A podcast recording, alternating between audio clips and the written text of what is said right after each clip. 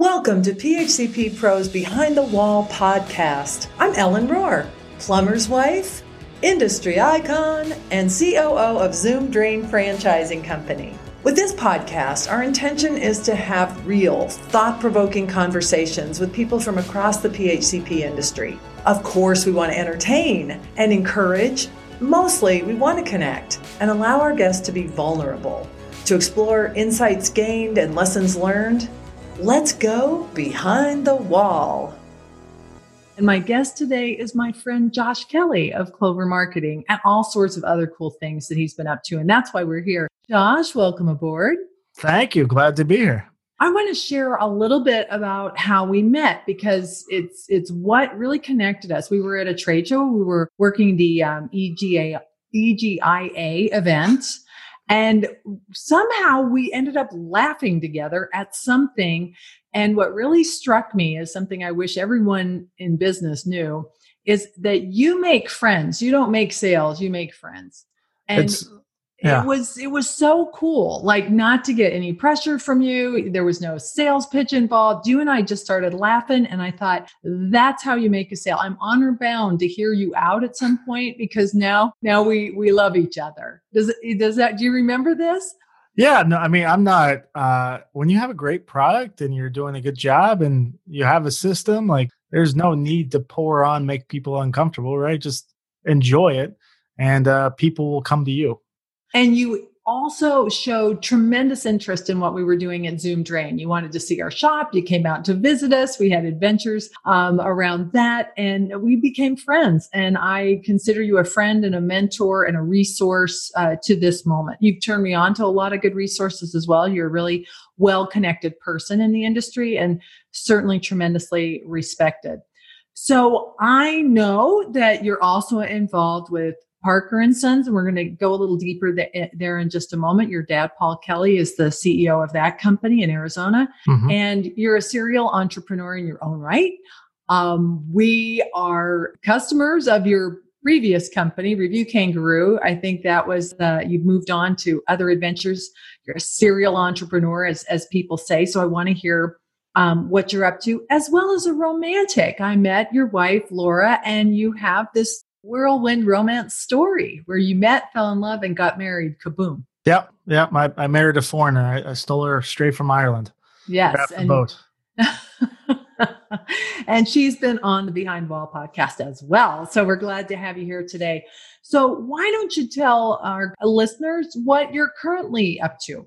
Yeah, so right now, I mean, I I have my hands in lots of things like always, uh, but really my main focus is uh, my marketing consulting business. So we have a business called Clover Marketing where we help really large successful contractors place their marketing, get much better, we grow businesses pretty significantly.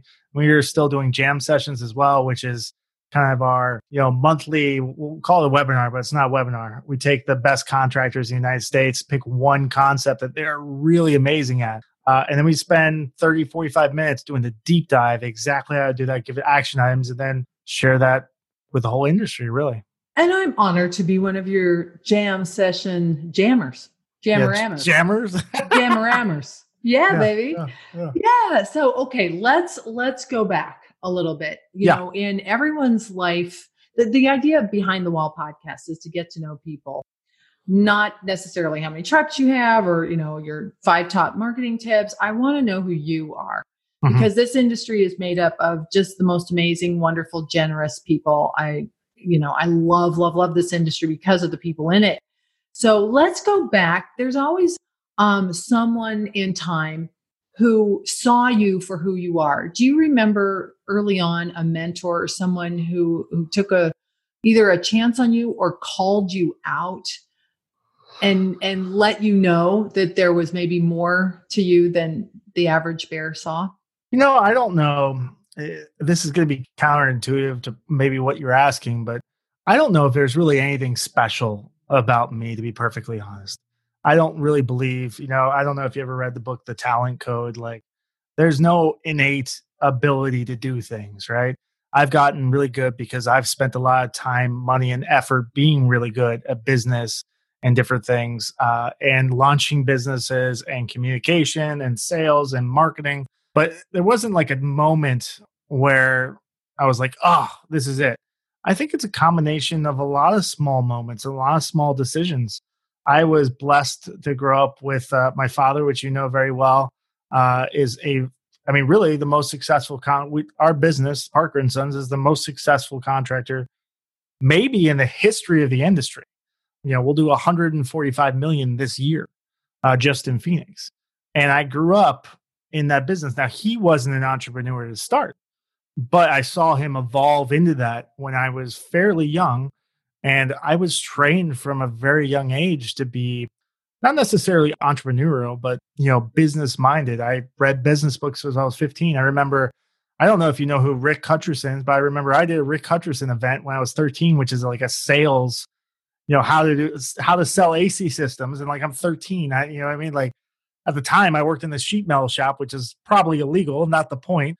Um, but you know, not I, the point. Yeah. No, but so you grew up. So were you attracted to the family business or repelled, or maybe a little of both? A little bit of both. Um, you know, when I was younger, you know, if you're working installs over summer, which I did, you know, that's a lot of money for a 15, 16 year old. So I love that. And my father wasn't directly involved in the business in the beginning. So he was a VP of a company called Blue Dot uh, who which owned several businesses. And I worked for one of the subsidiaries, so he, it's not like I was reporting to my father by any means. So that didn't bother me really. But I I love the people in this industry. I love how down to earth and how driven they are, and how kind and thoughtful the vast majority of them are. So I was attracted to the industry, but not necessarily. You know, my path is not. It was not a straight path by any means. I can relate to that too. You know, as you say, you know you didn't feel like early on there was something that you had to do or there was a specific talent that you had that was a genius talent. I remember feeling quite renaissance. I wasn't great at anything but i was good at a lot of things and i could recognize greatness. Like i knew who who who was really good. I knew what quality looked like. But I didn't ever feel like there was any one path that I was going to take. I figured this whole thing was going to be a mishmash, and it has been. My life has been all over the map, and it's been delicious. But I, I didn't have um like my sister Trish knew she was going to be a teacher from when she was like five years old. Yeah, so that was just that was her path. She was going to do that, and I never felt like I knew what my path was going to be. And I'm hearing a little bit of that in you. Yeah, I'm I mean, I think you told me this once, uh, but I've heard this many times before. Like when an opportunity presents himself, it's your responsibility to say yes and then figure it out. My whole life's been that way. Mm-hmm. now it's like now I feel qualified to say yes, right? But there were times where I said yes. I'm like, well, I, I have no idea how the hell I'm going to do this, but we're going to do it anyway. But yeah. Say yes to what you want, whether or not you think you're ready. Yeah. You know, yeah, 100% because there's a lot of imposters out there. And and so what? You'll figure it out or find someone who can help you well, along the way. I mean, imposter, I, I, feel like an imposter most of the time. I don't even mean that in a negative sense. I just mean like, oh, well, we're going to figure it out as we go. You're you never know? ready. You're never ready until you try it. Period. Right. Now, let me, let me ask this though. So you did have your hands dirty moments but the the being a technician wasn't going to be your ultimate path. No it just i knew from an early age because i had done installs like you know that's there's nothing wrong with being a technician. I think it's one of the best most noble professions in the world. I think some of the happiest people in the world go home every day smelling like crap. Mm-hmm. you know I mean? but i knew from a young age that i just i was a constant learner and i was a grower. And it just wasn't something i was interested in. I remember like when I went to college, you know, um, you know, I remember I got a job with Dial America. I got a job with ESPN. You know, I was working for uh, Bonneville International. Right. I was a very much like, how can I grow the fastest? How can I learn more? How can I be better at what my, or really anything, right? Uh, I know that sounds weird, but I didn't really have a clear goal in my head necessarily. I was just trying to build skills. And for me, that being a technician would have been too pigeonholed for me. So, how was your relationship with your dad as you were growing up? Because that's a it's a big shadow. He is a very well respected and quite a large personality in our in our industry. Oh yeah. So, talk to talk to me about how you guys have found your way. Well, I mean, the truth is that's a big part of my driving factor. Like, is I don't feel like I compare to him, uh, and I'll always have that, and that's just the way it is, right? Um, I think it's a positive thing now, and it has been for a long time. But I remember then this is such a goofy thing to say, but right, uh, I'm a fairly well liked, know, well known, well respected person in the industry. And my father, although his name is very well known, he's not. He's just not that guy that goes out and does a whole bunch of stuff. He doesn't do speaking events. That's just not him for the most part, right? And people are like, "I love you, Josh. I love you." And then they'll meet my father, uh, Paul, and they're like, "Oh my God, Josh, you're like Paul Light. Paul's amazing." I'm like, I'm like, yeah, no, I, I know. He's so cool. no, but no, I mean, uh, he's one of my best friends. He's uh, my biggest mentor, the person I go to when I really need something deep. It's both ways now, but it wasn't that way for a long time. And I mean, I think it's one of the biggest blessings I could ever had to to have a father that number one cares so much, but that you know really installed in me the drive and the the hunger for learning. And really, I mean, you could say whatever you want. He gave me a lot of opportunities, and I did a lot with those opportunities. But without him, I would not be in the position I am, no matter how well driven and how smart and how much I learned. Oh, I can feel the love, man. I can feel it. Now, do you have and I and I like to explore this because there's so many uh, business family businesses in in any in any industry and certainly in ours, and it adds an element of kooky when family is involved. Or other, tell me about your siblings and the rest of your family. Like, what are the dynamics there? Yeah, my little sister works in Parker and Sons now. Um, she uh, actually runs the marketing now. Uh, my mother works for Parker and Sons, kind of but she also works for another business uh, that my family owns called My Guy, which is a referral service. So when we say we're a family business, it's it's not a joke, uh, which causes some problems. But the truth is, uh, we've all been very good about communication, and if you're good about communicating, it's not as big a deal. Um, but certainly, you know, expectations are different when you're family. Uh, it should be more, not less. Um, some companies are that way, but I, I believe it's okay and healthy to expect more from people that you trust more and that you know should care more well and now clover marketing is uh this is you and and uh laura yeah no yeah, yeah. you can't yeah. help yourself, i'm stuck man. i'm stuck in the hip now I love it. So, what made you decide to do this? So, here you are, newly married, and you decide to work together, or was it really a working relationship right out of the gate? Uh, Laura, I mean, don't, I guess this is recorded, so it doesn't matter, but I mean, Laura may be smarter than me. Um, Laura is a very, she very is smart a firecracker too. I mean, oh, yeah. love, love, love her energy. Yeah. And I had this thought. I mean, so when we first met, I was an executive at Puls, which is, you know, a billion dollar home service company, right? Based out of San Francisco. I was traveling San Francisco every other week. And when she came to the United States, she could work, but there was a certain point where her visa, her work visa ran out and she wasn't allowed to work. Uh, and she was going nuts. I said, why don't you work in one of our businesses and like I'll just figure out how to, you know, I'll pay myself more and then we'll give you some money, right? Uh, which we, you know, IRS, you didn't hear that. Wait a second. Yeah. um, ah, la, la, la, la. Uh, yeah.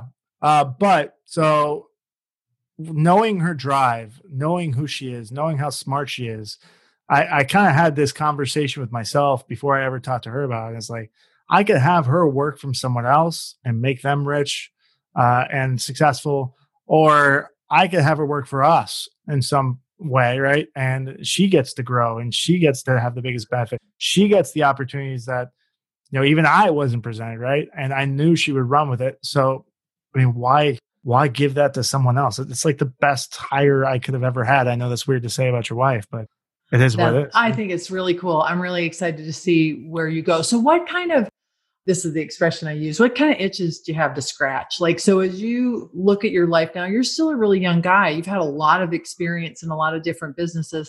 What is it that you really, really want to do? I mean, right now, it's really about scalability for me. I want to help more contractors do more.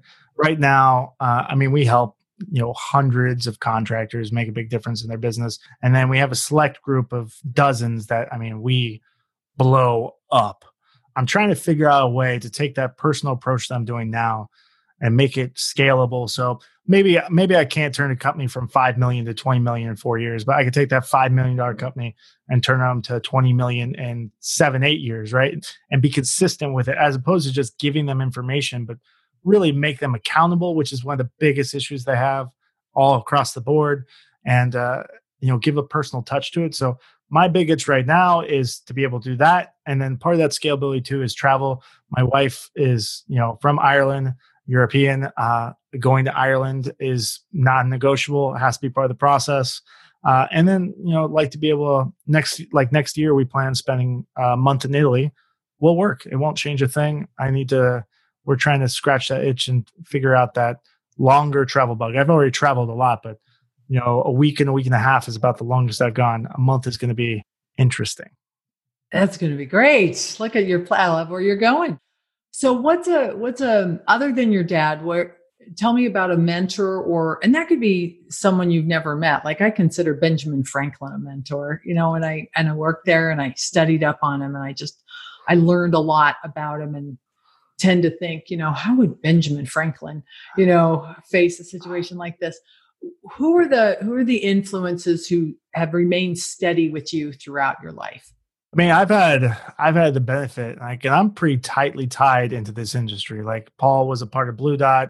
If you were to look at, you know, let's say the hundred most successful HVAC plumbing companies in the United States, a large percentage of them are old Blue Dot guys. I don't know why that worked, but apparently it did. So I've known a lot of really successful business owners, not just in the HVAC space, but you know, I've played in I have software business, so a digital marketing space and marketing, obviously, and consulting. So I've had mentors throughout my life, and I'm I'm a big fan of. I keep one mentor at all times. Uh, I try aim for two. One is a person I want to be like. One is maybe I maybe I want to be like them. Maybe I don't, but they have a skill I want. But there's not really. It's it's a combination of so many people. I mean, I I certainly learned a ton from you over the years. Um, oh, you Tell me more though. Get specific. What about a book or um because I let me let me uh segue with this because I know someone told me once you can't expect your mentors to be perfect.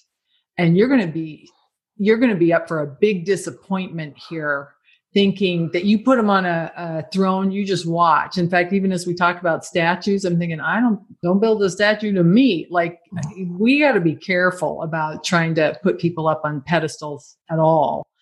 And i have found mentors it, it helped me to start looking for the one area of their life where their genius was or maybe a couple of areas but certainly not to expect them to be perfect or necessarily even have to be like them. Yeah. so i relate i relate to what you're saying there and then other people you do want to aspire to. I love I love the way you you differentiate there with no judgment, only love. That that's where you know people can play a role in your life. Uh, get get specific in terms of uh, somebody or a book if you feel more comfortable with that. Like what I, I you know I know there are some books that like knocked me off my chair. I thought they were being written just for me. Yeah, I mean, I, this is uh, I mean, I was a young kid when I read this book, which I think is why it's so influential. But still my favorite book of all time. I read it once a year. Is How to Win Friends and Influence People. The very first business book. I try to live by that book as much as possible. So that that's certainly one. As of recently, Dale Carnegie classic. Oh yeah, Dale Carnegie. Oh yeah. yeah. Oh yeah. As and, of uh, recently, like Russell Brunson is, uh, you know, we just won that two comma club award, which we're super excited about. I mean, there's there's a lot of people. It's hard to single someone out. You know, my father's been my one like consistent one. Everyone else, as, as weird as it sounds, I try not to have a bunch of long term mentors. I, they at some point, if you're doing it right, in my opinion, at some point they stop becoming a mentor and they start becoming an equal. And sometimes, in the ideal way, you start becoming a mentor to them. And if you're not doing that and actively doing that, I mean, that's the way I like to do it. I mean, mm-hmm. I like to provide more value than you've given me over the life of our relationship. And even today, like I knew I could count on you. I was struggling with this podcast thing and I said, okay, could we make this like a tutorial? Yeah. yeah. Teach me a few things. I really, I really appreciate that. Okay, let's talk about the industry a little bit. You mentioned Blue Dot, and I am old enough to remember what happened with Blue Dot. And I want to yeah. talk about these cycles in the industry and some of the exciting, like the chessboard to me, I got goosebumps, has never been more interesting. Oh, for sure. Is right now. Once upon a time in the late 1990s, there was really, from what I understand, the first big wave of consolidation and going public that the uh, dirty jobs industry experienced. And it was heady and delicious and very wild in terms of a lot of regulation came after. after it all happened but blue dot was part of that and you know just to give maybe young people who aren't aware of some of the history of our industry blue dot was a consolidator who went public i believe did they go public they were owned by northwestern so okay so they got yeah. private equity and then they broke up and a lot of the owners bought their companies back and built them up again. And that's, I know, I just got goosebumps again. I know several people who've done it and they created amazing second bites of the apple with their own companies. Yeah. Oh, yeah. No, uh, I mean, not to call out Blue Dot because Blue Dot was successful and in every right. They they didn't sell because Blue Dot wasn't successful. You know, it was a Northwestern problem. But some of those companies they got very good multiples especially for the time. They're not like crazy multiple people are getting now, which I think are crazy, which are amazing, mm-hmm. by the way. Uh, but yeah, they would buy that same company back two years later for pennies on the dollar and then skyrocketed right back to where it was. And it's like nothing's changed except they're much richer. and uh, that happened a lot. Um, now it was a it's a different situation now than was then. I mean, the truth is the multiples are way higher than they've ever been uh, private equity is way more aggressive than it's ever been. But there's way more systems uh, like you know Service ServiceTitan, SuccessWares, Field, whatever you're using, right? Those didn't exist in the same way back then. There was no way to to do reporting to check on. It. Really, it was that business was successful because of the owner. And the moment you took the owner out of it, it started to disintegrate a little bit, right? It didn't. It lost its momentum at the very least. Uh, it's not that way now, and private equity has learned like, hey, part of this deal is the owner has to stay a piece of it because when they don't, you know, it slowly falls apart. So this is a this is the biggest growth curve I've ever seen, I've ever heard of. I think there's a bubble that will eventually pop, but I don't think we're anywhere near right now with everything going on with COVID and everyone's scared of the stock market. It's one of the safest industries you could be in because it's so recession resistant. Well, let's talk a little bit about creating wealth. Yeah. Because it's such a, a, you know, COVID has really made, I've always loved this industry now more than ever. You know, drains don't know about COVID. We are, are always dealing with toxic, what? dangerous stuff. You know, PP has always been part of our lives. You know, so I, you know, the drain industry makes me very, very happy all the time and now even more so because of the resilient nature of the work that we do now certainly there, our customers are are struggling in ways that I don't want to be insensitive to. You know, hotels and restaurants and everybody has a different take on this situation, but I know that we got to clean drains and that is making dirty jobs more appealing than ever to private equity. Like you said about the stock market being insecure and the fact that these are these are businesses that are going to continue to be uh, it can't be outsourced. It's going to happen every day. So what's interesting, and my partner Jim at Zoom Drain was pointing this out the other day, is the reason they're buying us is because we know how to make money doing these dirty jobs. The money is in selling stuff for more than it costs every day by clearing drains or doing HVAC or putting wires together and all that. So talk to me a little bit about wealth building and and what that means to you so that's a okay that's a it's a big question. question. yeah i know but what came what comes up for you as i ask that so wealth to me is probably different than most of the people that listen to this podcast and i'm i'm going to be really clear like i did not always think this way and it is it's a really easy thing to say when you've had success and you're in a certain position um, but money is not my driver anymore it hasn't been for quite some time uh, but that's really easy to say when you have money. The truth is, the moment that you don't have money as a driver, it's way easier to make money. Everyone says that. It's really hard to understand it until you lived it, though. But now wealth is a combination of things for me. Certainly, it's having enough money where I don't have to worry about money. That's a big piece of that. Uh, but it's also, you know, having time freedom and doing what I love and doing with people that I love. So I think those things have to be combined to be wealthy, right? Wealth is wealth is not about what house you live in. It's it's also about who you live in it with and what you're doing with your time and your enjoyment and fulfillment. I think that's I think it's more important than anything, but it's really easy for me to say that now. You know, I mean, I didn't feel that way when I was 25 and, you know, not making, uh, struggling to make young payroll, and scrappy right? like Hamilton in our country. Yeah, yeah, sure. Yeah, yeah. Have you seen the Have you seen the musical? I have not. Okay, well, there you go. There you so go. you don't know my reference at all. but that I, I I get that, and it is a different position to say, and there is that paradox that perhaps a a path to wealth is to be able to gather the mental discipline to not focus on the immediate need of it because then that makes you tighten up you're too tight on the reins like there's a lot of things that can't happen if you start to panic about the money i don't even think it's that honestly i think it's when you're focused on the money which most people are and that's fair like i, I can't really argue with that because at one point in my life i was focused on the money too you tend to do things that don't make sense for you. Um, it's not your skill set. You're just trying to collect, right? It's, it was about revenue, right? Not necessarily even about profit all the time. I was always about profit too, but you know, it, it was about trying to chase something that maybe didn't fit your personality, didn't fit the business, didn't fit your capabilities. And you get bogged down by that kind of work and that kind of effort and you lose sight of things that if you really loved and enjoyed and were good at, you would make so much more money at. But you don't even think about making the money. You just enjoy it. And all of a sudden it's like, oh, how did that happen? Right. It's really easy it start. It starts to escalate too, because I think some some of the 10,000 hours that you put in just finally Clicks. start catching up. Yeah. Yeah. Right. Yeah. The thing, things that you put in place a long time ago start to gain some traction.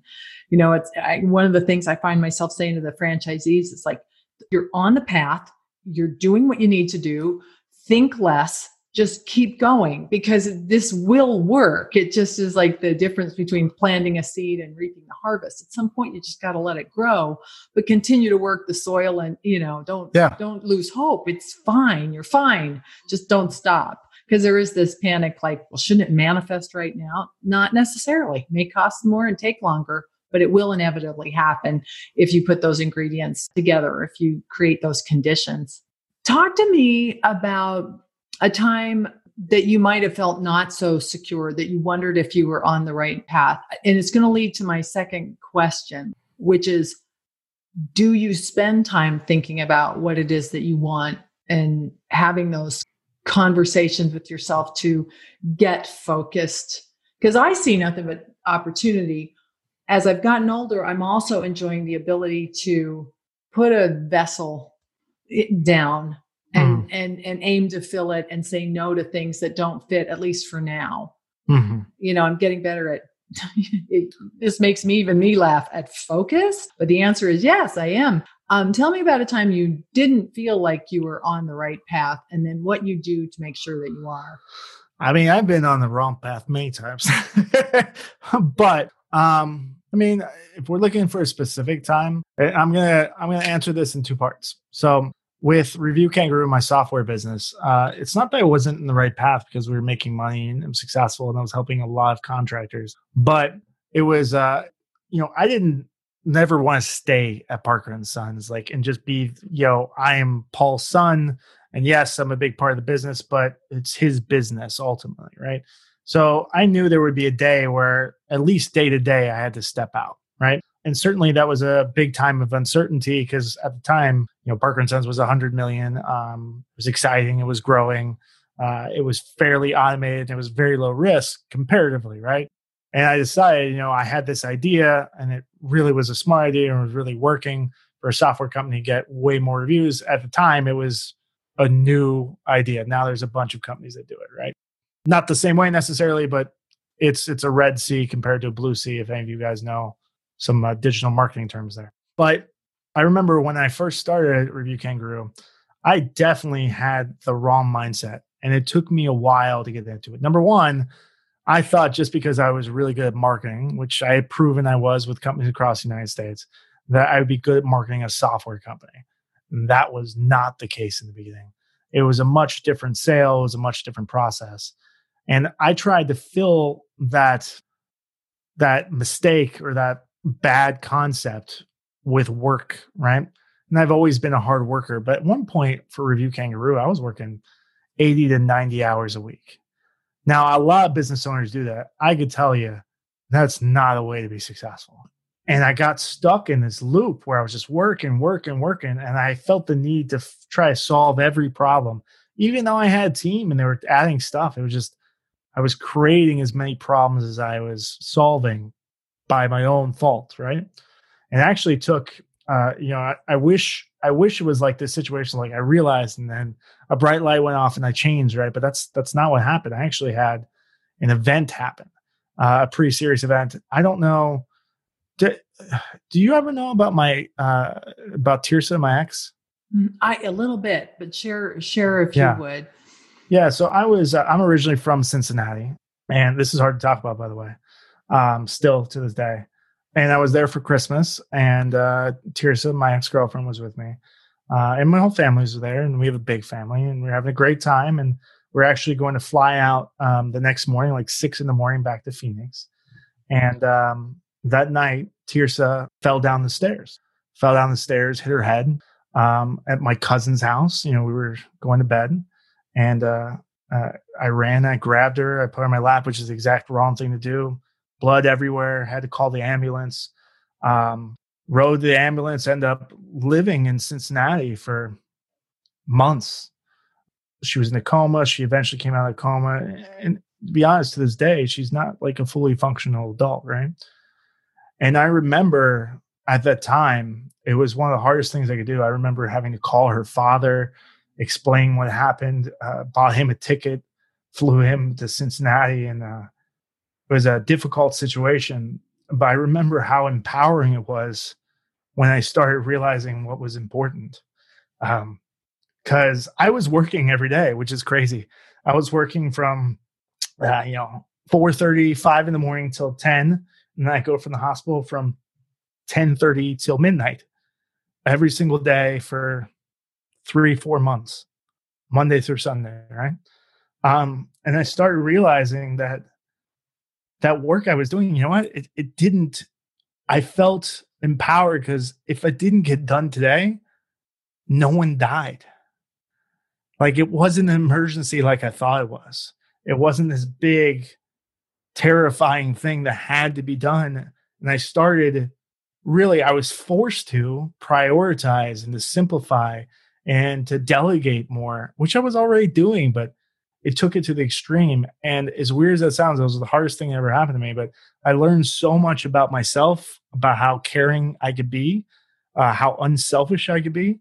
And uh, really, I learned like in a moment what actually mattered. And by the way, it wasn't the business when it came down to it.